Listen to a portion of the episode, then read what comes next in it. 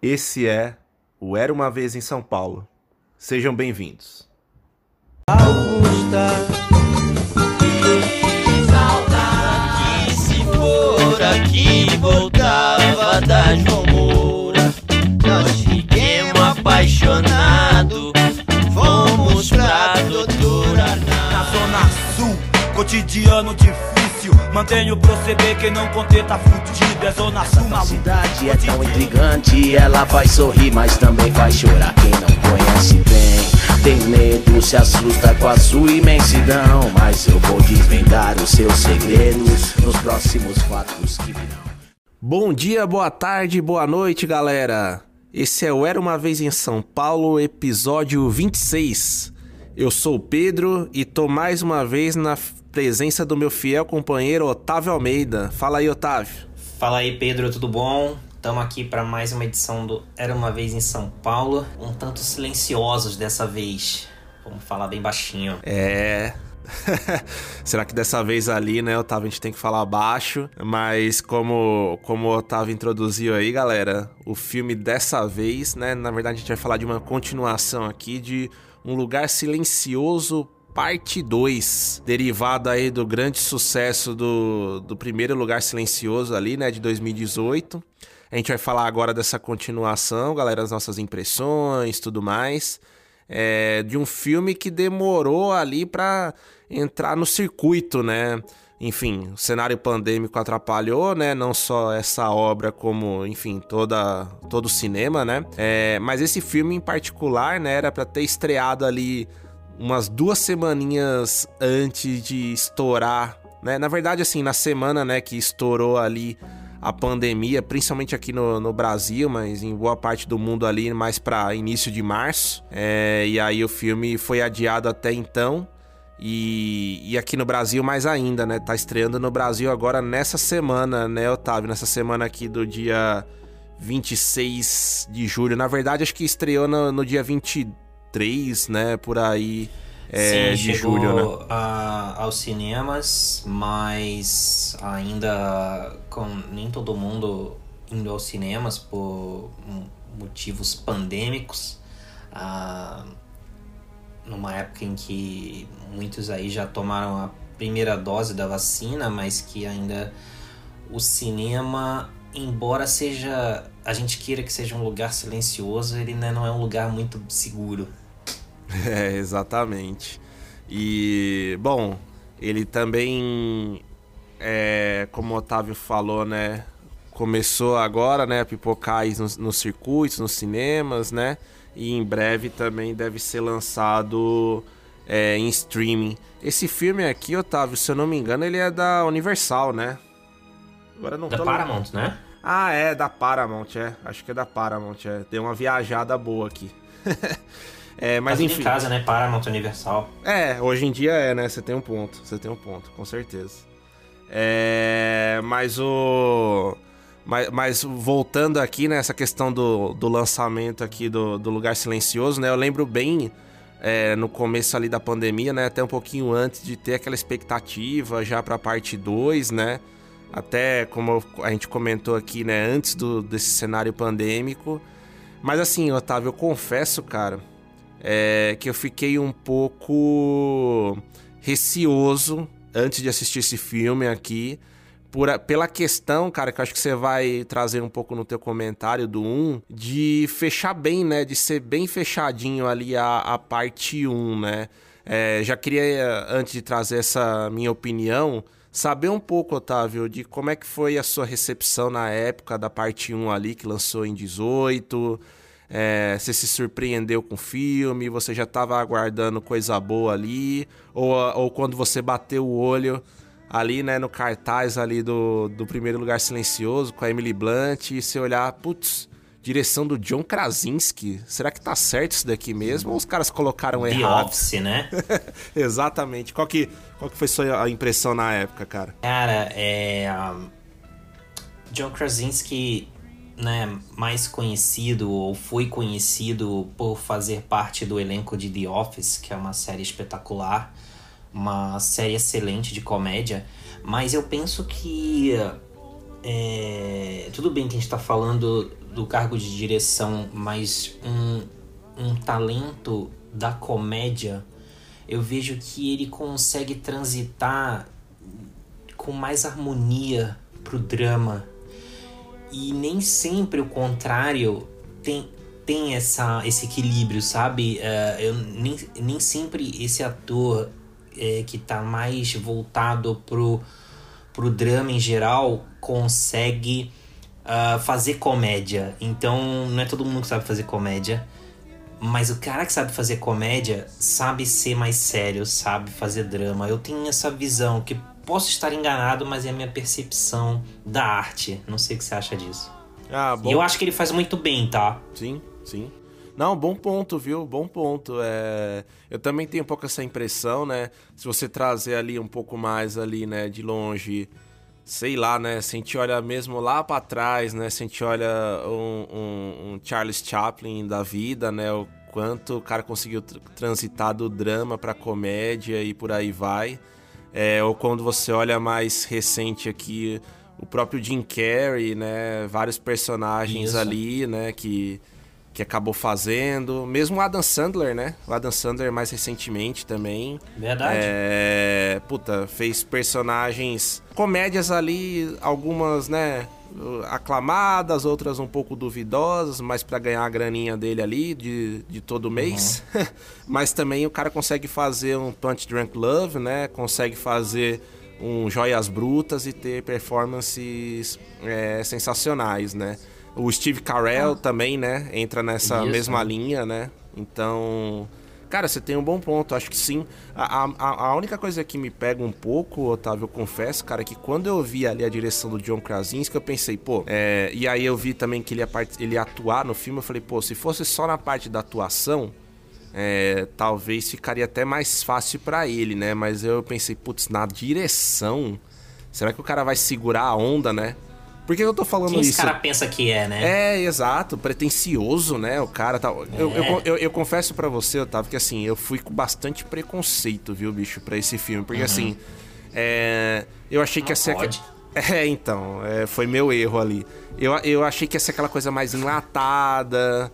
De tipo, uhum. pô, o cara tá fazendo um testezinho ali. Aí eu olhei ali meio torto, eu falei, puta, uma hora e meia de filme só.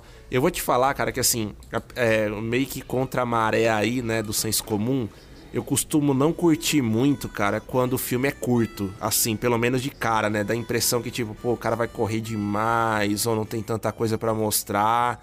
Enfim, coisas da minha cabeça ali na época que não fazem sentido, né? Botando hoje. Mas é, eu fui um pouco com o pé atrás, cara. Mas assim, Otávio, eu vou te falar. Quando eu vi esse filme, né, e eu vi no cinema ali, é, a minha reação foi de impacto, cara. De primeiro a questão do som, né, a questão de toda a temática uhum. do filme, de você não poder fazer barulho, assim como os próprios personagens na telona. E, cara, eu me lembro muito bem da sessão que eu fui é, de um shopping aí em São Paulo, eu não me lembro, cara. Se eu, acho que eu fui no shopping do, da Paulista ali, o Paute Paulista. Cara, eu lembro que a sessão tava cheia. Mas, cara, todo mundo ficou assim, calado, cara, calado e tipo. É, às vezes até tipo quando alguém sacava ali o, o baldezinho de pipoca, né? Você só ouvia aquele crackzinho da pipoca e tipo a galera ficando incomodada com esse barulho, cara. Então, tipo, foi genial, assim, sabe? Sim, o filme teve uma única indicação ao Oscar que foi o de edição de som. Muito merecido, uh, né? Por motivos óbvios. Uh, mas para quem ele perdeu, rapaz? Vamos descobrir aqui. Nossa, bom ponto, hein? que não é possível um negócio desse. E eu acho que foi pro nosso querido Queen do Fred Mercury, ah. ou não? Peraí. É capaz, Calma. cara. Puta merda. É isso mesmo. Bohemian Rhapsody foi o vencedor do Oscar. Sensacional filme, né? Só que não, enfim. E ainda tinha outro filme que, é, que faz um ótimo trabalho de som, e o som é importantíssimo nesse filme. Mas eu ainda daria para um lugar silencioso essa estatueta, que é o primeiro homem do Damien Chazelle. Ah, sim. Que não é, não tá entre os meus favoritos do Chazelle, mas só que o, o, o som nesse filme é importantíssimo. Total. Mas ganhou o Queen, cara. O Queen é ótimo, né? Mas não precisa ganhar o Oscar de melhor som, né? Não, Eu com certeza. Queen. Não, Queen é uma das minhas bandas preferidas. É, agora o óbvio, filme, é. agora o filme é, enfim. Mas, mas diga aí, qual que foi sua impressão ali assistindo o filme mesmo? Você já tava, você já tava com Você já tava com uma expectativa, você foi sem expectativa, você foi deixando levar mesmo, como é que foi? É que nós somos caras assim viciados em cinema, né? Cinema é nossa vida, cinema é nosso amor, é nossa paixão. Então, né, a gente tá sempre indo ao cinema, então a gente tem que ver o filme. Mas eu confesso que eu fui atrás de Um Lugar Silencioso em 2018 sem aquela pretensão, uh, sem cobrar muito. Uh, e, vamos, e vamos admitir, vamos admitir que o, é um título comercialmente falando silencioso até demais, né? Não é um. O Lugar Silencioso não é aquele nome é, de blockbuster que Perfeito. você fala, uau! Exato. Que vai atrair multidões. Uh, mas eu acho que eu, eu fui surpreendido uh, também por ser do John Krasinski. E eu achei um tipo de filme que Hollywood não vem fazendo, porque me parece um, um diretor que está aproveitando os, a indústria de hoje, os recursos de hoje, mas um cara que pensa com aquela cabeça, não sei, dos anos 70, de uma Hollywood de uns 30, 40 anos atrás.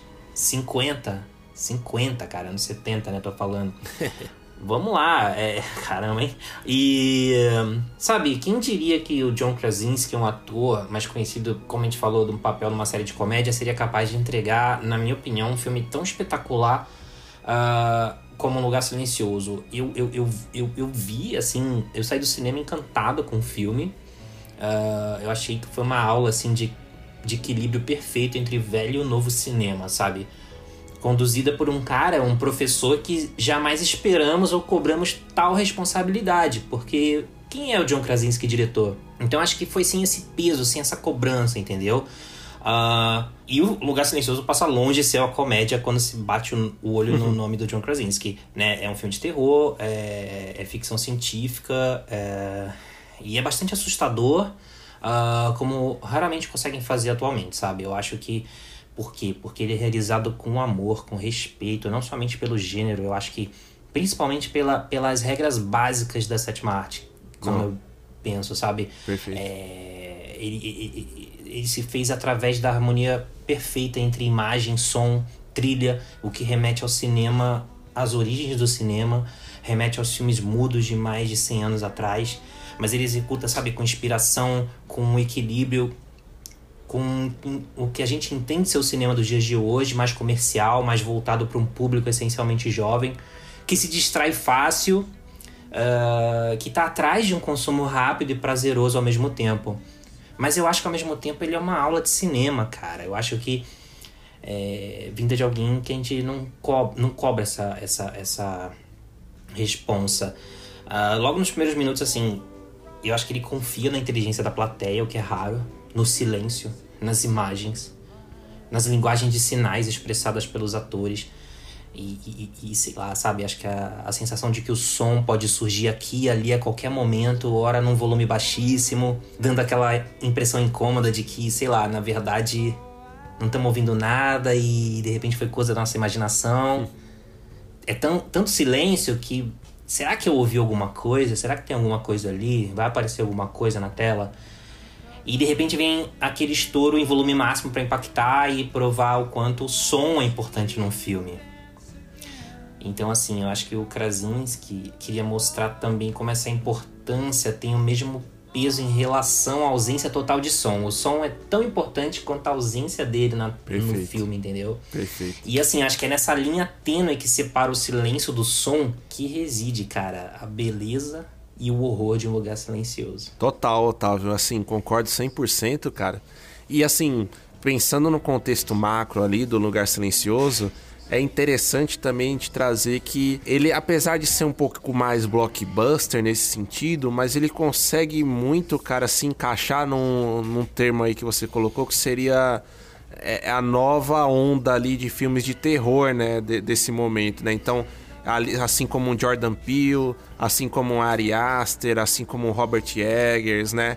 É um pouco diferente, né? Esses, principalmente o Eggers e o Aster fazem um cinema mais de é, de atmosfera ali, o terror mais de atmosfera, uma coisa bem mais macabra de uhum. fato. Mas tem elementos ali, né? Ele, como você falou, ele trata o público, né? O, o John Krasinski faz isso também no Lugar Silencioso. Ele trata o público como um ser pensante, diferente de, de outros filmes de terror ali, né? É, que principalmente ali no, no, começo dos 2000, né, que ficou muito famoso ali, né, tipo um eu sei que vocês fizeram verão passado, coisas desse tipo que era aquele aquele terror mais mais pipocão mesmo. Não tô nem falando pânico, né? Pânico tem é, suas inovações da época que são bem boas e tudo. Mas coisas desse tipo, sabe, Otávio? Coisas que é, deixaram o terror um pouco é, subjugado, digamos assim, sabe? Sei lá, tipo. É, não tinha aquele terror assim psicológico, aquela coisa mais que conseguiria ser blockbuster, mas também ter elementos mais de arte, sabe, digamos assim. E essa nova onda aí desses diretores, né, desses filmes de terror, trouxe isso. Eu acho que o que o Krasinski consegue beber dessa fonte também no Lugar Silencioso. E assim, concordo com você com certeza nessa parte do som. E a gente já fica muito incomodado desde o começo do filme com essa questão do barulho e tudo. Você realmente fica, tipo, totalmente antenado ali, né, no sofrimento dos personagens e como aquilo tá se desenvolvendo. E os próprios personagens, né, Otávio, as atuações, assim, são muito boas, né, desde a Emily Blunt ali até os meninos ali tudo mais. O próprio Krasinski, né, tipo, contribuem demais para aquela atmosfera e, e, até os próprios bichos ali, né? Quando eles entram, realmente são assustadores. Eles parecem os Demogorgon lá do, do Stranger Things, né? Bem parecido. os bichos abrem a bocona lá, tal, aquela coisa bem. aquelas presas tudo mais. É, é interessante.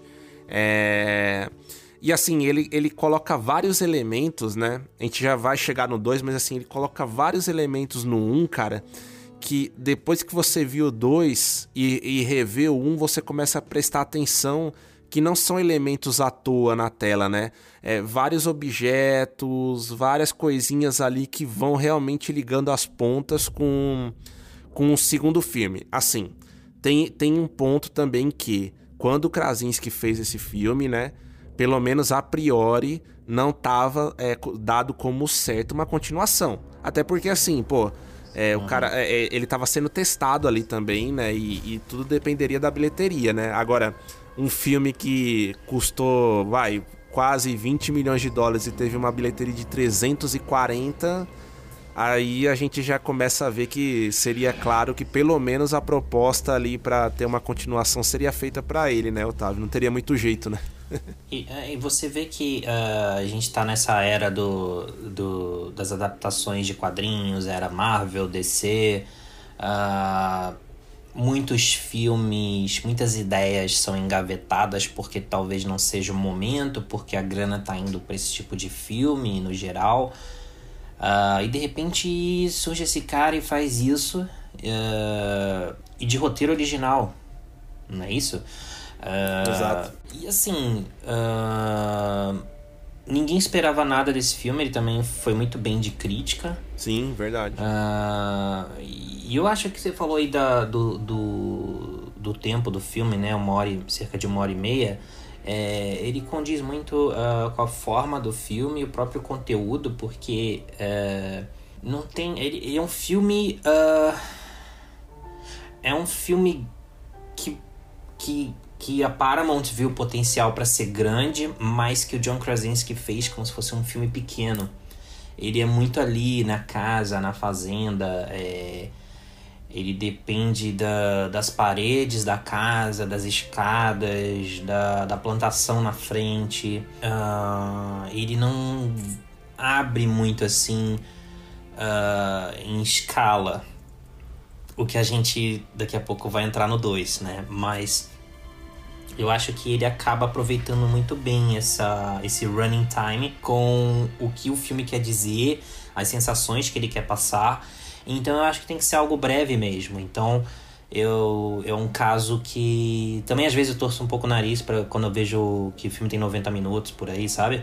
Uhum. Mas eu acho que funcionou muito bem. Não, é exato, acho que ficou muito redondo ali, né, cara?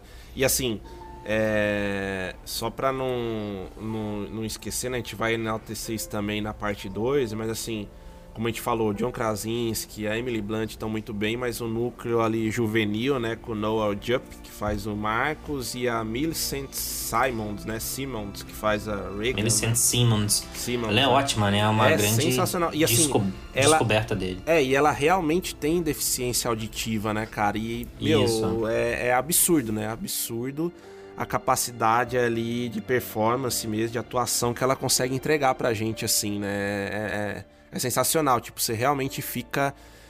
Você sente, né, o drama da personagem e você se envolve é, completamente.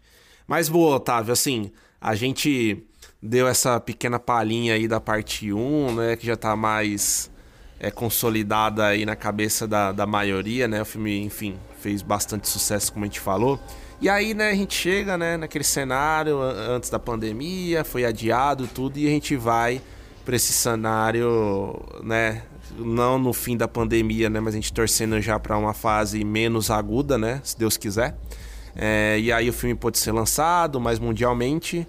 A parte 2 aí, né, Otávio? E assim, cara, qual que foi a sua, as suas impressões ali iniciais desse filme? Ficou, cara, ansioso também, assim como eu, pra assistir essa parte 2? Estava com o pezinho atrás? O que, que você tava pensando? Cara, assim, quando o filme, o primeiro acabou, ele tem um final em aberto, né? Ele tem um final em aberto, mas que ele, pra bom entendedor, a história, o ciclo ali foi, foi, foi devidamente. O arco foi, foi bem construído, é, foi devidamente fechado.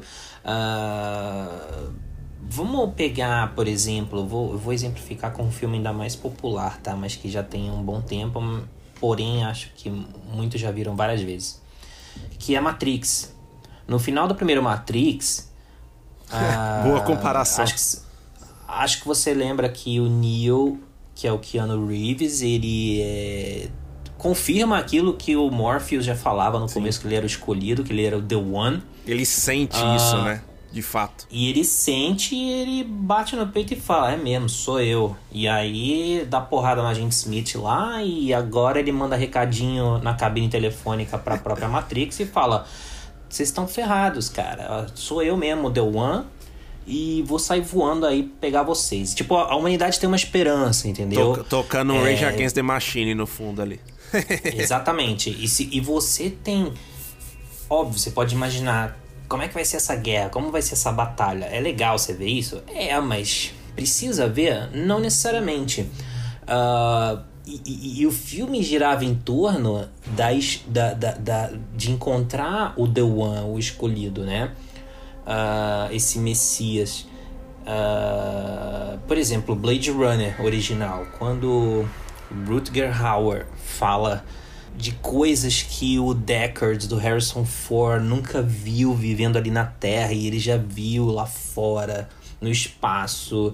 Ah, A famosa ah, cena do Tears in Rain, né? Que arrepia todo mundo, né, cara? Você é louco. Aquilo ali é, Exatamente. aquilo ali é uma obra-prima da humanidade. Mano, eu não quero ver isso, entendeu? E que bom que a continuação lá do Denis Villeneuve não, não, não mostrou isso, mas você não precisa, não precisa ver isso. Isso já isso fica na memória, entendeu?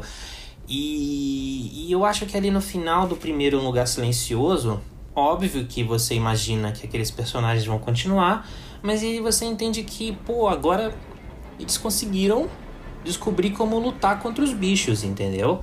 E, e é isso. É, dá também essa fagulha de esperança a eles e, por que não, aos sobreviventes que devem estar por aí. Você pode criar uma história a partir disso, né? Continuar.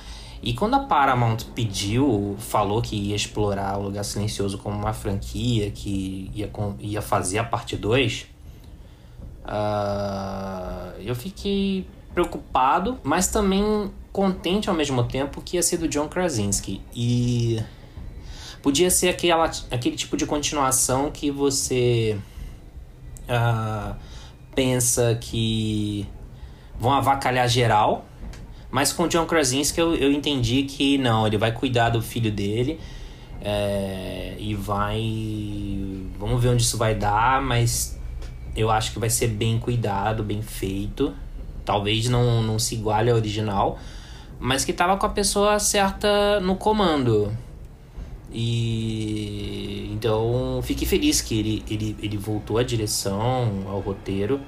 Uh, mas eu acho que, cara, assim, eu fiquei com a sensação de que realmente não precisava do 2. Mesmo agora tendo assistido a parte 2, eu fiquei com essa sensação que realmente não precisava. É uma boa continuação, tá? Mas eu mantenho minha opinião de que, cara, não precisava. É, cara, eu tô bem contigo, viu, Otávio, nessa, assim, cara. É, eu também tive essa impressão parecida, né? Tipo, putz, torci um pouco o olho ali, né, nesse, nesse sentido de tipo, meu, pra mim também, tá? Fechou super redondo a parte 1. Na verdade, assim, o não fechar, né, com todo, não fechar todas as arestas para mim era, a, era o redondo, né? É, não faria Exato. sentido deixar tudo certinho, tudo amarrado. É, eu acho que a beleza ali também é deixar algumas pontas soltas. Agora, assim, é o que você falou, né? Ao e mesmo... de novo, né? É, ele confia na plateia, né? Sim, exato. É confiar na inteligência do público ali para deduzir. E até assim, né, Otávio? Tipo, a partir do momento que o autor solta uma obra para o público, a obra passa a não ser mais dele também, é da gente, né? Então a gente se apropria Isso. daquilo e, meu, e a imaginação é o limite, né? É, mas assim, ao mesmo tempo que teve isso, né, esse ponto de temor, teve esse mitigante que você colocou, que é que é o que o próprio John Krasinski tá, beleza, vamos fazer outro, mas assim, eu vou continuar dirigindo, eu vou continuar me envolvendo é, e vou continuar ali no roteiro. Putz, menos mal, né? Se tivesse deixado para outra pessoa, acho, acho que aí, né, a maionese desandaria de vez. Agora sim, né? Eu tava até trazendo um pouco já do filme. É, e, e, e, indo muito na linha que você colocou, tipo, é, no fim eu acho que, que fica desnecessário mesmo, apesar que a primeira parte, né, aquela parte inicial em que eles mostram. E aí, assim, galera, a gente vai tentar aqui não trazer muitos spoilers, mas assim, é bem a parte inicial do filme mesmo. Até porque, até porque, uhum. né, Pedro, o filme não tem spoilers, né? É, Por, exato. Porque exato. O, o, primeiro, o primeiro, é, eu contei aqui mais ou menos como acaba, né? Você aprende a lutar contra os bichos. Mas eu não dei o grande spoiler do filme, mas o filme já é de 2018, né? Perfeito. né? Então, assim, se você não viu até agora e tivesse soltado aqui, a culpa era sua, né? É, agora, soltar, soltar spoiler da parte 2 agora, a culpa é minha. Não. Então, é. Mas o ponto é que o 2 não tem spoiler, né, cara? É, um spoiler é grave. É, não, na verdade é a continuação, é assim, né? Total do 1. Um. E, tipo, até nessa linha, né, Otávio? O começo do filme ali que dá aquele aquele aquela volta, né, aquele flash de como é que surgiu toda a celeuma ali com, com os monstros, né? Num primeiro momento para mim pareceu, né, puta, desnecessário isso, né? Pra que voltar, né? Tipo, já ficou fica na, na imaginação criativa ali de cada um, né? Tipo, como é que surgiu. Mas eu vou te falar, viu, Otávio? Olhando o filme como um todo, cara, eu vou te dizer que a melhor parte para mim dessa parte 2 é isso, tá? É, é, essa introdução mesmo das criaturas lá, o pânico que surge, serve para introduzir também o personagem lá do Tillian Murphy, né? Quem sabe, pô, o Tillian Murphy ali, um ator como esse, não vai estar tá à toa nesse filme, né? Ele vai ter um papel de destaque, então é legal para introduzir o personagem, até pra gente matar um pouco da saudade ali do Krasinski e tudo, né? É, então, assim, achei bem bacana, cara, esse essa primeira parte ali, essa parte bem de esse prólogo, né, digamos assim, do filme. É, mas a partir daí, Otávio, assim, é isso que você comentou, cara. Para mim vira mais do mesmo. Pô, é interessante ver uh, o crescimento, né, o amadurecimento dos filhos, né, do, do Lee lá, do, do Krasinski. É, é bacana como eles vão ganhando importância, eles vão ajudando a mãe, né, a personagem lá da Emily Blunt. Mas assim, nada de diferente do que você imaginaria, né? Pensando um pouquinho, explorando um pouquinho os pensamentos depois do, do fim da parte 1, pô, nada de diferente que nós mesmos poderíamos deduzir.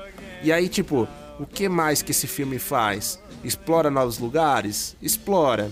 Faz uso ali dos sons, de toda aquela questão? Faz, mas assim, no final, no final mesmo, né, Otávio, assim, ele mostra alguns personagens, como outras pessoas estão vivendo toda aquela questão, mas serve para trazer mesmo Tillian Murphy para a jogada que no final a relação deles, dele com a família é um pouco mal construída até na minha visão, né? É muito corrida, você não, não sabe direito ali porque que a Emily Blunt cobra ele ali de ter sumido, né? Não dá a entender direito Sim. se ele era um amigo da família ou se ele poderia ter sido até um namorado antes dela sabe? Fica um negócio meio no ar. É. é eu não sei, Otávio, assim, o, o filme ficou um pouco confuso para mim, sabe? Da metade pro fim, sabe? Um pouco bagunçado. Não sei se você teve essa impressão. Na última cena do 1, ela. A câmera do Krasinski olha bem para ela, para Emily Blunt, e ela pega lá a arma e carrega, né? É, tipo uma, tipo uma Sarah né? Connor, né? Exato. E, ou seja, uau, né? A mulher mudou. Aí chega o 2. Chega o 2 e, e essa cena específica que você comentou, em que ela pede chorando pro, pro Killian Murphy ajudar. Eu senti um, uma vulnerabilidade Exato, nela que perfeito. eu achei que a personagem tinha abandonado naquela cena final do 1. Um tudo bem que ela tem um bebê ali, ela precisa cuidar do bebê e ele precisa dar um help com os outros filhos, com a, com a filha, que é a Millicent Simmons, que é a Reagan, né? Isso. Ela vai dar um rolê e ele precisa dar uma ajudinha. Aí eu acho que ela fica preocupada com o bebê, mas eu senti como um defensor do John Krasinski do, e do primeiro Lugar Silencioso, eu preferi ver dessa forma, que ela tava preocupada com o bebê. Então ela vai cuidar do bebê ali, e aí o cara vai sair atrás para dar uma ajuda a ela. Mas eu senti uma certa vulnerabilidade na personagem que eu achei que ela tinha deixado para trás. É, isso foi o primeiro momento do filme que eu fiquei me perguntando, ué. Mas assim, é uma boa continuação. Eu acho que o John Krasinski manteve o nível, tá? E eu acho que é um belo exercício para ele como diretor. Uh, você os personagens saem ali da fazenda, eles começam a explorar o mundo lá fora. Uh, mas ao mesmo tempo eu gostei que, apesar da tentação de abrir a lente da câmera e pegar o cenário grandioso lá fora, é, ele fica com a câmera perto dos personagens e ele não se encanta pelo mundo, pela grandiosidade do mundo. Então ainda permanece. Parece que não, mas eu vi como um filme ainda pequeno. Ele manteve essa, essa visão modesta, apesar do escopo, sabe? Então eu gostei que ele manteve isso, ele ainda conduz bem a atenção é, ele é habilidoso na construção do suspense. Ele é fã de Steven Spielberg, está claro. ele é fã de Tubarão. Ele, é, ele sabe usar o som, sabe usar quando entra e quando sai a música. Uh, mas tá bom, né? Acho que foi um exercício. E tem um ponto nesse filme, no 2, que ele separa os personagens, algo que acontece em muitas partes 2 é, por aí. Bom ponto. Em o Império Contra-Ataca, em o Império Contra-Ataca, os personagens se separam e aí o Irving Cashner, como diretor manipulado pelo grande George Lucas, que é o verdadeiro dono dali da festa, é, separa alguns personagens e você fica acompanhando simultaneamente o que está acontecendo com eles em suas diferentes situações. Também acontece isso em O Senhor dos Anéis, As Duas Torres, quando separa a Sociedade do Anel, uhum. né? Você vê uma parte aqui de personagem, outra ali. Uh, é, isso acontece em Lugar Silencioso, parte 2. Uh, ah, mas eu acho que ele monta bem isso, né? Uh, e, e, você, eu acho que foi, foi, um, foi um belo exercício para ele exercitar isso, mas eu acho que ele não precisa ficar preso para sempre a essa franquia. E se deixar, a Paramount vai aprisionar ele para sempre nisso. Por exemplo, o Michael Bay se, se, se acomodou em fazer só Transformers para a né? própria né? Paramount. Sim. E até alguém falar assim: chega, cara, porque tanto que fizeram depois o Bumblebee sem ele é melhor. E Otávio, você comentou aí do Bumblebee, cara. Vou te falar uma coisa, tá? Na verdade, duas coisas. Eu nem vi, cara. Eu nem lembro o último Transformers que eu vi. Eu não vi esse filme do Bumblebee, mas eu sei que Michael Bay é produtor de um lugar silencioso, hein, cara? Quem diria, né? É verdade, do, do primeiro e do segundo. E se a gente falou hoje de Spielberg também, e agora de Michael Bay, uh, o Spielberg produziu Transformers pro Michael Bay, e o Michael Bay produziu Um Lugar Silencioso 1 e 2 pro John Krasinski brilhar. E vamos combinar, porque o, o Michael Bay atuou mesmo como produtor e deixou o show pro seu diretor, porque Um Lugar Silencioso 1 e 2 não tem nada de Michael Bay. Graças, Graças a Deus, a né? Deus. E eu só fecho com uma coisa, tá, Otávio? Quem sabe o John Krasinski entra aí para salvar a carreira do Michael Bay no futuro, hein? Aliás, de repente Michael Bay se daria bem melhor como produtor, não? Pois é, é, é uma. Cara. Fica, fica o questionamento aí pra galera. Mas o. Mas o. Ele tem talento, então acho que foi bom como exercício, porque acho que a gente tem um diretor aí que pode dar muita alegria sim, ainda para nós cinéfilos. Não, concordo. E eu fico curioso o que ele pode fazer uh, em outra história. Pode ser de terror, pode ser ficção científica. Uh, Spielberg mesmo, né? Transita muito entre gêneros, então eu fico curioso o que o John Krasinski pode fazer. E fico feliz que não tenham reservado a comédia também eternamente como destino para ele.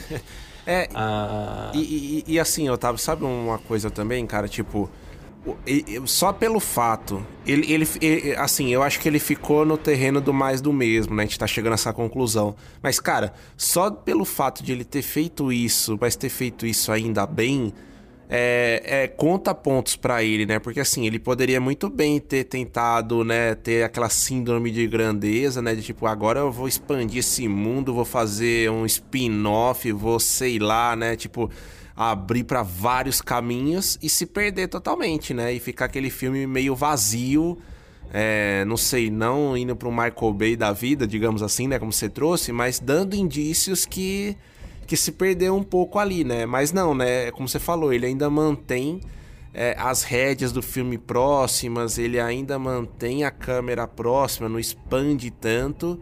É, ao mesmo tempo que soa um pouco conservador ou ele ficar na zona de conforto, ao mesmo tempo para um diretor que, pô, começou agora e que teve esse puta sucesso com a primeira parte, pô, ele consegue fazer um, um papel bom, né? Tanto que, assim, eu, eu, eu, tenho visto, Otávio, várias críticas aí, não sei se você tem acompanhado também, mas, assim, a galera, no geral, tem curtido bastante. Tem gente até falando que é melhor que a parte 1, tal, que eu confesso que não concordo, mas, enfim, respeito com certeza. Até teve um tweet famoso do William Friedkin lá, do, do Exorcista, né? Falando que já é um clássico do terror, essa parte 2, tal, enfim...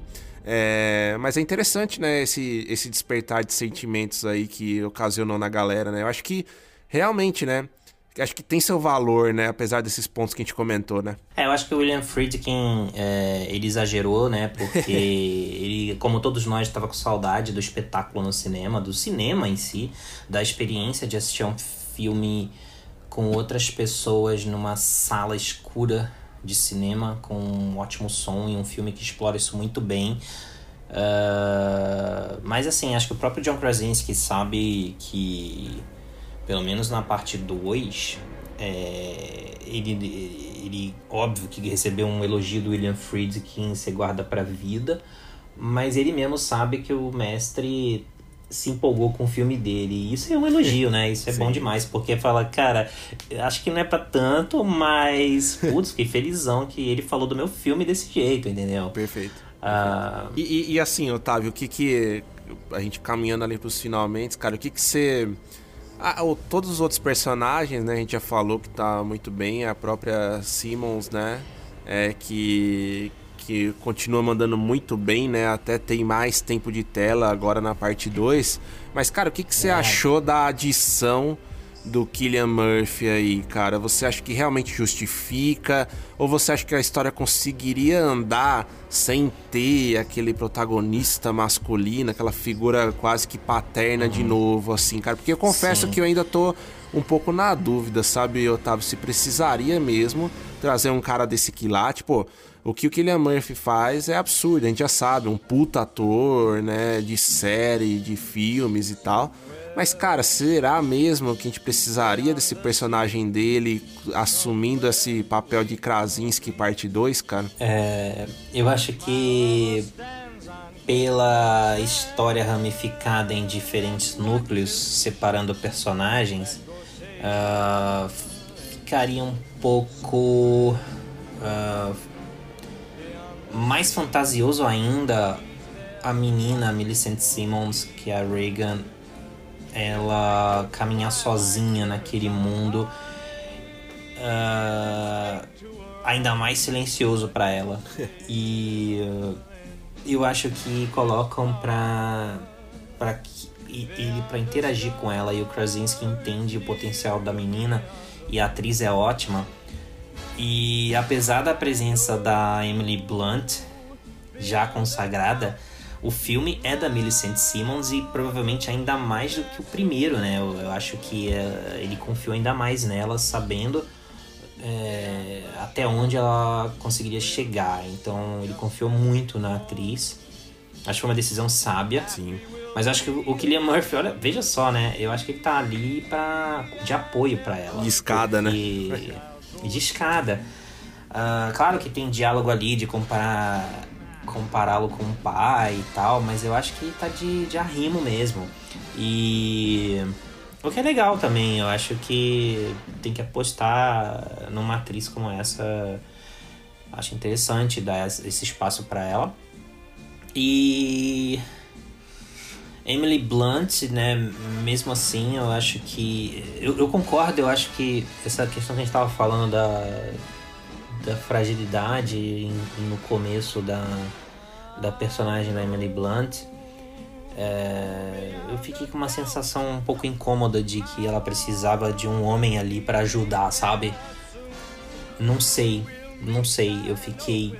Depois eu acabei esquecendo disso, mas posso estar enganado. Não sei o que você pensou, mas eu acho que ela tava firme já no final Sim, do primeiro para aguentar a barra sozinha. Sim. E eu acreditaria nela sozinha, entendeu? Não, total. Uh, uh, falando desse começo que a gente que você comentou, né?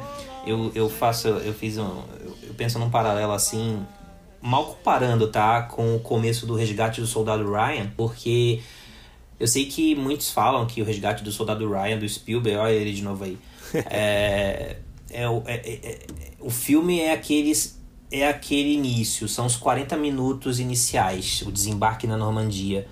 Uh, mas eu não acho que o filme vale a pena só pelo começo, tá? Eu acho isso uma grande bobagem.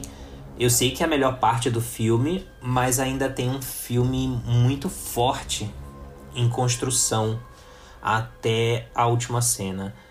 Uh, e O Lugar Silencioso tem um começo muito bom, a parte 2, é, acho que são 10 a 15 minutos. Aquele começo, não sei, acho que uns 15 minutos. É, por aí. E.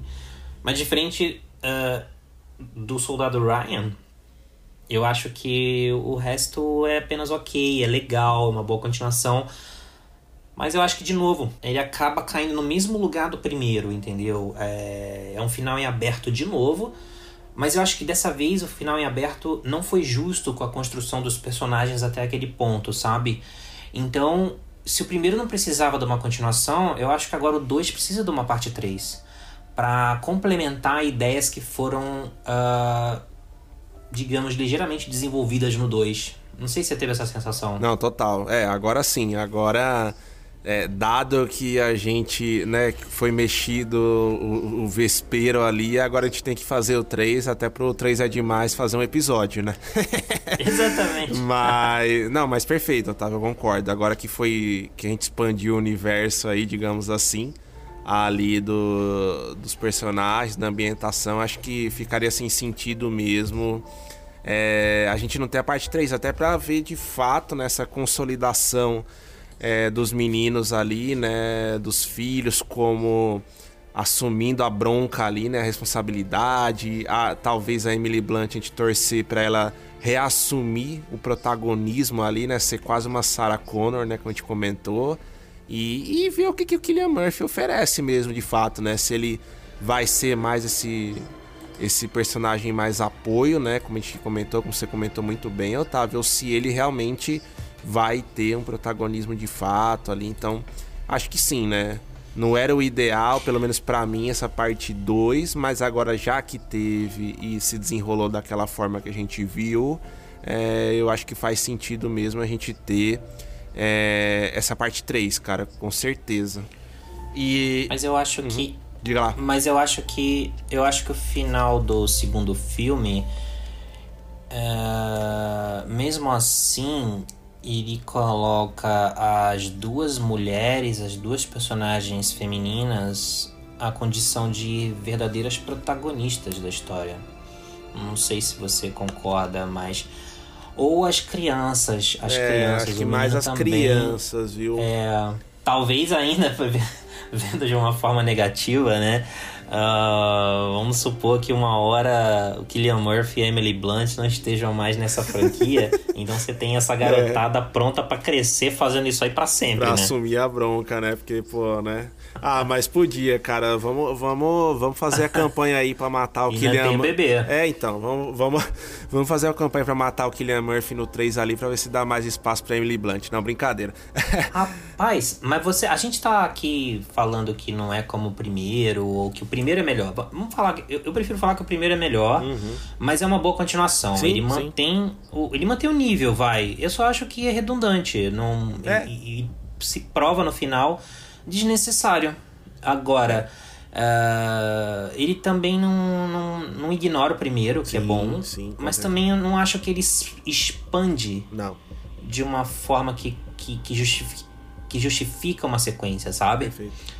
Uh, é como virar em uma página, tem que estar tá com o primeiro. A gente falou do primeiro aqui hoje também, porque é importante, porque parece que você virou uma página do livro e, e continua a história. Não, total, Não é, isso? É, é isso. Então tem que estar tá com o primeiro fresco na memória. É, é isso. Agora, a gente está aqui falando que o, que o primeiro é melhor, mas você não acha que esses potenciais blockbusters que chegam hoje em dia e saíram de roteiro original, que não saíram de livros famosinhos e principalmente de HQs. A gente precisa apoiar, não? Não, total. Total, esse é o ponto, tá? Esse é o, isso, isso é o, é o ponto, um dos pontos chaves para mim, né, dessa, dessa franquia que é a originalidade, né? Realmente não fica naquela mesmice do blockbuster, pastelão, né? Um pouco do que, do que a gente comentou. Ele, o, o Krasinski, assim, é, é, acomodado, digamos assim, no mundo dele, mas no mundo que ele criou, do nada, do zero, entendeu? Criou, é, Esse é exatamente. o ponto, né? É igual o George Lucas, né? De falar lá, puxar Star Wars, pô, tem um Star Wars da parte do Lucas, tá? Não do JJ aí, Kathleen uhum. Kennedy e por aí vai. É, mas assim, da parte do Lucas, puta, tem pontos baixos? Tem, mas cara, foi o universo que o cara fez. O cara bateu no peito ali e construiu Sim. a parada. O Krasinski é a mesma coisa. Ele pode estar na zona de conforto dele? Pode. Mas é uma zona de conforto que ele criou recentemente, entendeu? Então, assim, é, agora, esse é o ponto, né? Agora, vai ter mais um filme que tá aí engatilhado. É, que ainda não tem essa certeza, como muitos têm, porque é um projeto, então ele Sim. pode ser modificado até chegar às telas, mas uh, foi anunciado um novo filme com direção do Jeff Nichols, que é diretor de O Abrigo, é, Take Shelter, uh, Mud, com Matthew McConaughey, que é Amor Bandido no Brasil. Uh, é um bom diretor, mas alguns eu já li dizendo que a ideia é que seja um spin-off, um derivado desse, dessa história da família Abbott. Mas, por exemplo, você joga no IMDB e lá chama de A Quiet Place Part, part 3 né? Parte 3. Uh, é, então, assim, será que vai ser uma parte 3 mesmo, continuação, como pede? Ou eles vão voltar e criar outra história com outros personagens? Vai voltar no tempo? Vai avançar no tempo e uma hora vai continuar exatamente de onde o 2 parou? Eu não sei. E também não sei se já tá exagerando a Paramount. Cara, bom ponto, viu? É, eu nem tava lembrando disso, viu, Otávio? Você trouxe muito bem dessa história aí do Nichols e tal. Cara, sinceramente, eu preferiria que fosse um derivado, vai que eu já acho too much, mas, meu, faz então derivado com esse outro diretor e deixa o Krasinski terminar essa história, sabe? É... Mas ele pode fazer outra coisa, né? É, pode Deixa ser. ele livre. Pode ser. É, então, pode ser isso. Mas assim, eu gostaria de um negócio mais canônico ali, parte 3 com Krasinski fechando a jogada ali. Enfim, e dando, e dando um fim na história, né? Nessa história, pelo menos. Mas pode ser uma possibilidade também expandir, né? A gente sabe, né? Um filme fez muito sucesso. É, essa parte 2, apesar dessa reabertura aí, né? Dos cinemas e tudo, ainda tem muita coisa é, engatinhando, mesmo aqui no, no Brasil, né? Mas está fazendo bons números também. Então, assim, há uma possibilidade, né? A gente só espera que é, eles mantenham esse nível né, de qualidade e não comecem aquelas megalomanias, né? Alguma coisa nesse sentido, né, Otávio? Mas não vejo com maus olhos, não, cara. Dado que, assim, a gente já expandiu o mundo aqui mesmo, né? É, eu acho que. E o 2 já não é tão silencioso quanto o primeiro. É, você tem um ponto. E- Um lugar não tão silencioso. E, e se... e, e se a Paramount agora tem aí uma probabilidade de construir uma franquia, por enquanto eu vejo com bons olhos. E o John Krasinski já fez o dele, né? Eu acho que mesmo que ele não volte mais como diretor, é... uma hora vai desgastar a fórmula, né? Sim. Por isso que eu gosto que tem um final. Ah, pode fazer um spin-off, mas de repente tinha que vir uma parte 3 para concluir essa história. Eu não, não, não estou certo de que esse arco tinha sido fechado, ele foi reaberto e eu acho que ele não fechou. Não, perfeito. É isso, cara. E aí, Otávio, né? A gente explorou bastante aí o filme, falamos da parte 1, falamos também, né, de como se liga ali com 2, todo o contexto, e você trouxe bem aí essa possibilidade do 3 com o Krasinski ou sem o Krasinski direto, vamos dizer assim, na parte ali diretiva da parada. Mas vamos para um momento ali que a gente gosta, os ouvintes gostam também, que é a atribuição de notas aí. E já, já fala na lata aí, cara, qual que é a sua nota. Aí vamos, vamos colocar num contexto, né? Dado que os dois filmes são intimamente ligados. Primeiro sua nota do parte 1 e agora do parte 2. Os filmes são curtos, eu acho que eles têm cerca de uma hora e meia. e O 2 também mantém essa, esse running time, mas é, eu acho que uma hora cabe uma longa sessão. Se ele, se ele fizer o 3 mesmo, continuação do 2, é, de repente um filme só, dividido em três partes, seria legal. Ah, mas eu dou nota 9 pro primeiro, Um Lugar Silencioso. E eu acho que fico entre 6,5 e 7 pro segundo. Eu vou dar 7, vai, porque eu fui empolgado, eu comecei empolgado ah, aquele começo, mas minha empolgação foi ficando cada vez mais silenciosa. Desculpa mais uma vez o trocadilho. Ah, é inevitável, né? É inevitável. boa, boa. Cara, eu vou ficar parecido contigo aí, viu? A parte 1, assim, por todos os pontos que a gente já trouxe aqui, até pela originalidade na época, por ter embarcado nessa, nesse bom momento aí dos filmes de terror dessa geração, eu vou dar um 9 também pra, pra parte 1. É, puta, a, a proposta original, a personagem, tudo que a gente já comentou. Agora, cara, essa parte 2 realmente não me empolgou assim, sabe? Eu acho que ele faz o arroz com feijão bem, todos os pontos que a gente colocou, mas não sei, eu, eu fiquei com uma sensação um pouco amena depois que eu, que eu vi essa parte 2. Curioso, né, pra ver o fechamento da história, digamos assim, mas enfim, com aquele gostinho de um quero mais, né? Então eu, eu fico com 6,5, cara, pra, pra essa parte 2 aí. Próximo da tua nota aí, mas meio pontinho abaixo. Eu acho, eu acho que é um filme que você deve ter visto que o John Krasinski ah, entrou em alguns cinemas lotados dos Estados Unidos para surpreender o público Sim, sim. minutos antes de começar a sessão e ele mostrando eu tô aqui e agradecer o povo. Cara, é o retorno ao cinema, né? Num, nos Estados Unidos num outro cenário é, diferente do Brasil. Ah, então, assim, eu acho que as pessoas voltaram nesse momento para ver o Lugar Silencioso Parte 2. E eu acho que houve essa mistura de sentimentos com o retorno a- a- aos cinemas e um filme que se aproveita do, do cinema para envolver o público, é aquele filme que te mostra que que, putz, cara, que bom que eu vi isso aqui no cinema, mas com uma sala cheia, eu acho.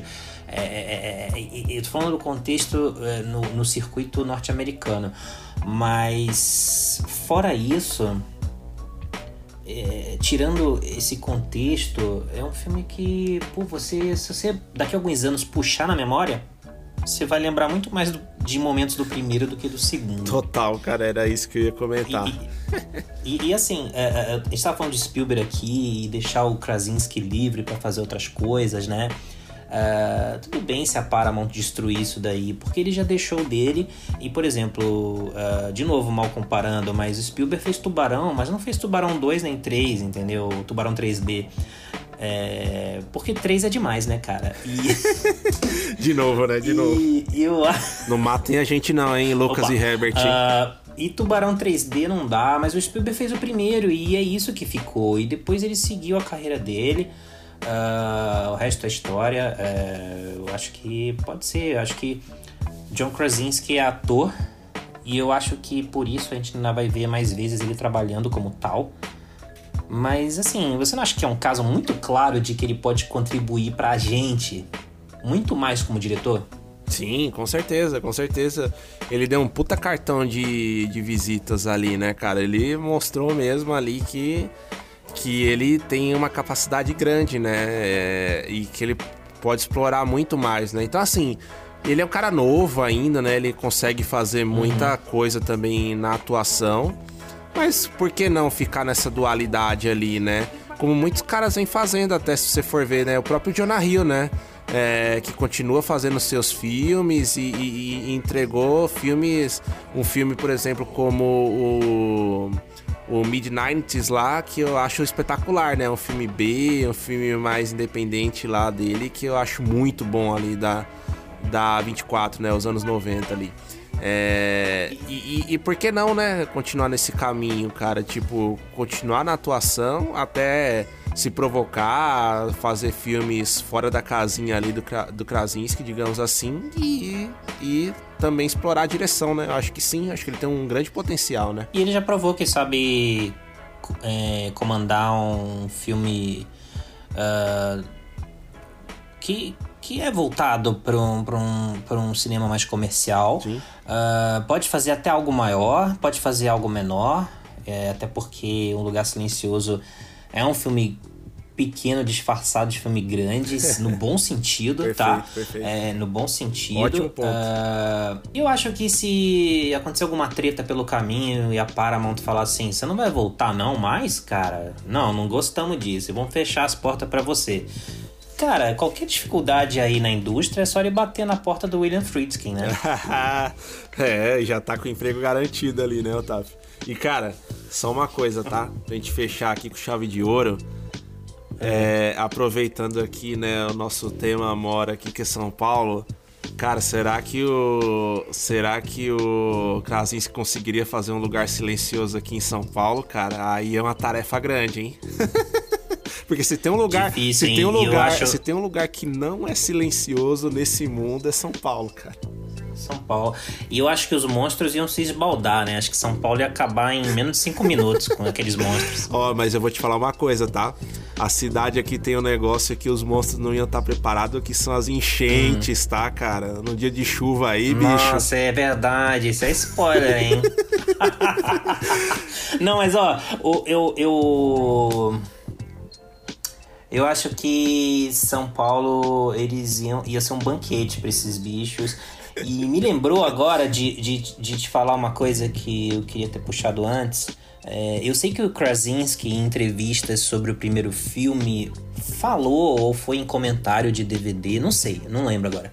Mas ele chegou a falar que as criaturas eram alienígenas. Mas se você assiste o primeiro filme sem ler nada disso, você imagina que podem ser alienígenas. Mas de repente essas criaturas vieram do inferno Sim. ou foram mutantes. Sim. Você não sabe de onde esses bichos é, surgiram. Total, total. E, e, e, e, mesmo que você não tenha lido ou escutado Krasinski falar isso, uh, o 2, o comecinho, apesar de ser a melhor parte do filme, ele te entrega, né? Isso daí. É, e verdade. Eu não sei se eu gostei disso. Não, você tem um ponto, viu? É, é, é, um, é aquilo de novo, né, que a gente falou. É aquela imaginação criativa, aquela questão que a gente poderia ter que, que é o diretor dando uma parada ali nos nossos sonhos nesse sentido, né? Mas assim. E ainda assim, de forma bem discreta, é, ele mostra isso no começo. Exato, né? exato. Nós temos um ponto. Mas assim. É, é, é, vamos, vamos ainda nos apegar ali no, no que o Krasinski consegue trazer de bom pra gente, né? Que é esses pontos que a gente comentou.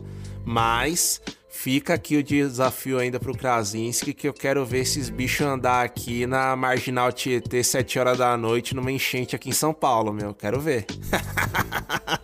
De repente na parte 7, né? É, Porque já exato. vai estar a forma bem desgastada. Falou, onde a gente vai colocar os bichos agora? Tipo um um spin-off no Brasil, aí filme em São Paulo. Tipo o Velozes e Furiosos Operação Rio, que os policiais falam espanhol e andam de blazer blindado e com gradezinha na frente, né, cara?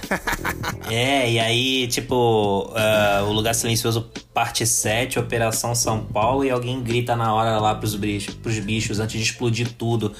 This is Brazil!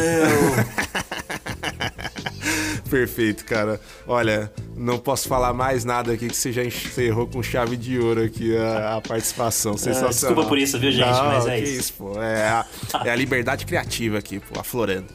Mas é isso, galera. A gente fez esse episódio um pouquinho mais curto que o habitual aí, trazendo um pouco das nossas impressões sobre o filme, também não entregando tudo ali pra parte 2, que a gente sabe que tem muita gente ainda que não viu.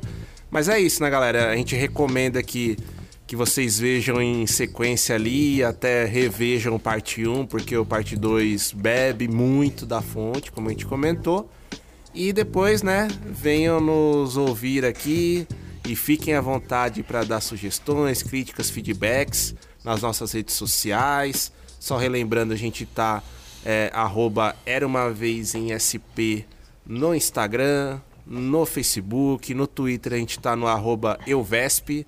E a gente tá também em todas as plataformas de áudio aí, famosas, Spotify, Apple Podcasts, Amazon, é, Google Podcasts e por aí vai, tá? É, como a gente falou, fiquem à vontade aí, galera, para sempre interagir conosco. O Otávio também tá na, na- nas redes, né? No Otávio, Otávio.almeida, né, Otávio, o seu pessoal, né? No Instagram é, e No Hollywoodiano, arroba né? Hollywoodiano. Perfeito. Meu Twitter também, arroba Hollywoodiano. Boa. E a gente também tá lá no Leatherbox, tá, galera? Que inclusive fez uma parceria com a MUBI fantástica aí nesses últimos dias aí. Deu três meses grátis pra quem tem Leatherbox, é só ter uma conta. É, então corre lá, galera, que eu acho que ainda tá em ativa aí essa, essa promo. E, e é isso, galera. A gente espera que vocês tenham gostado do episódio.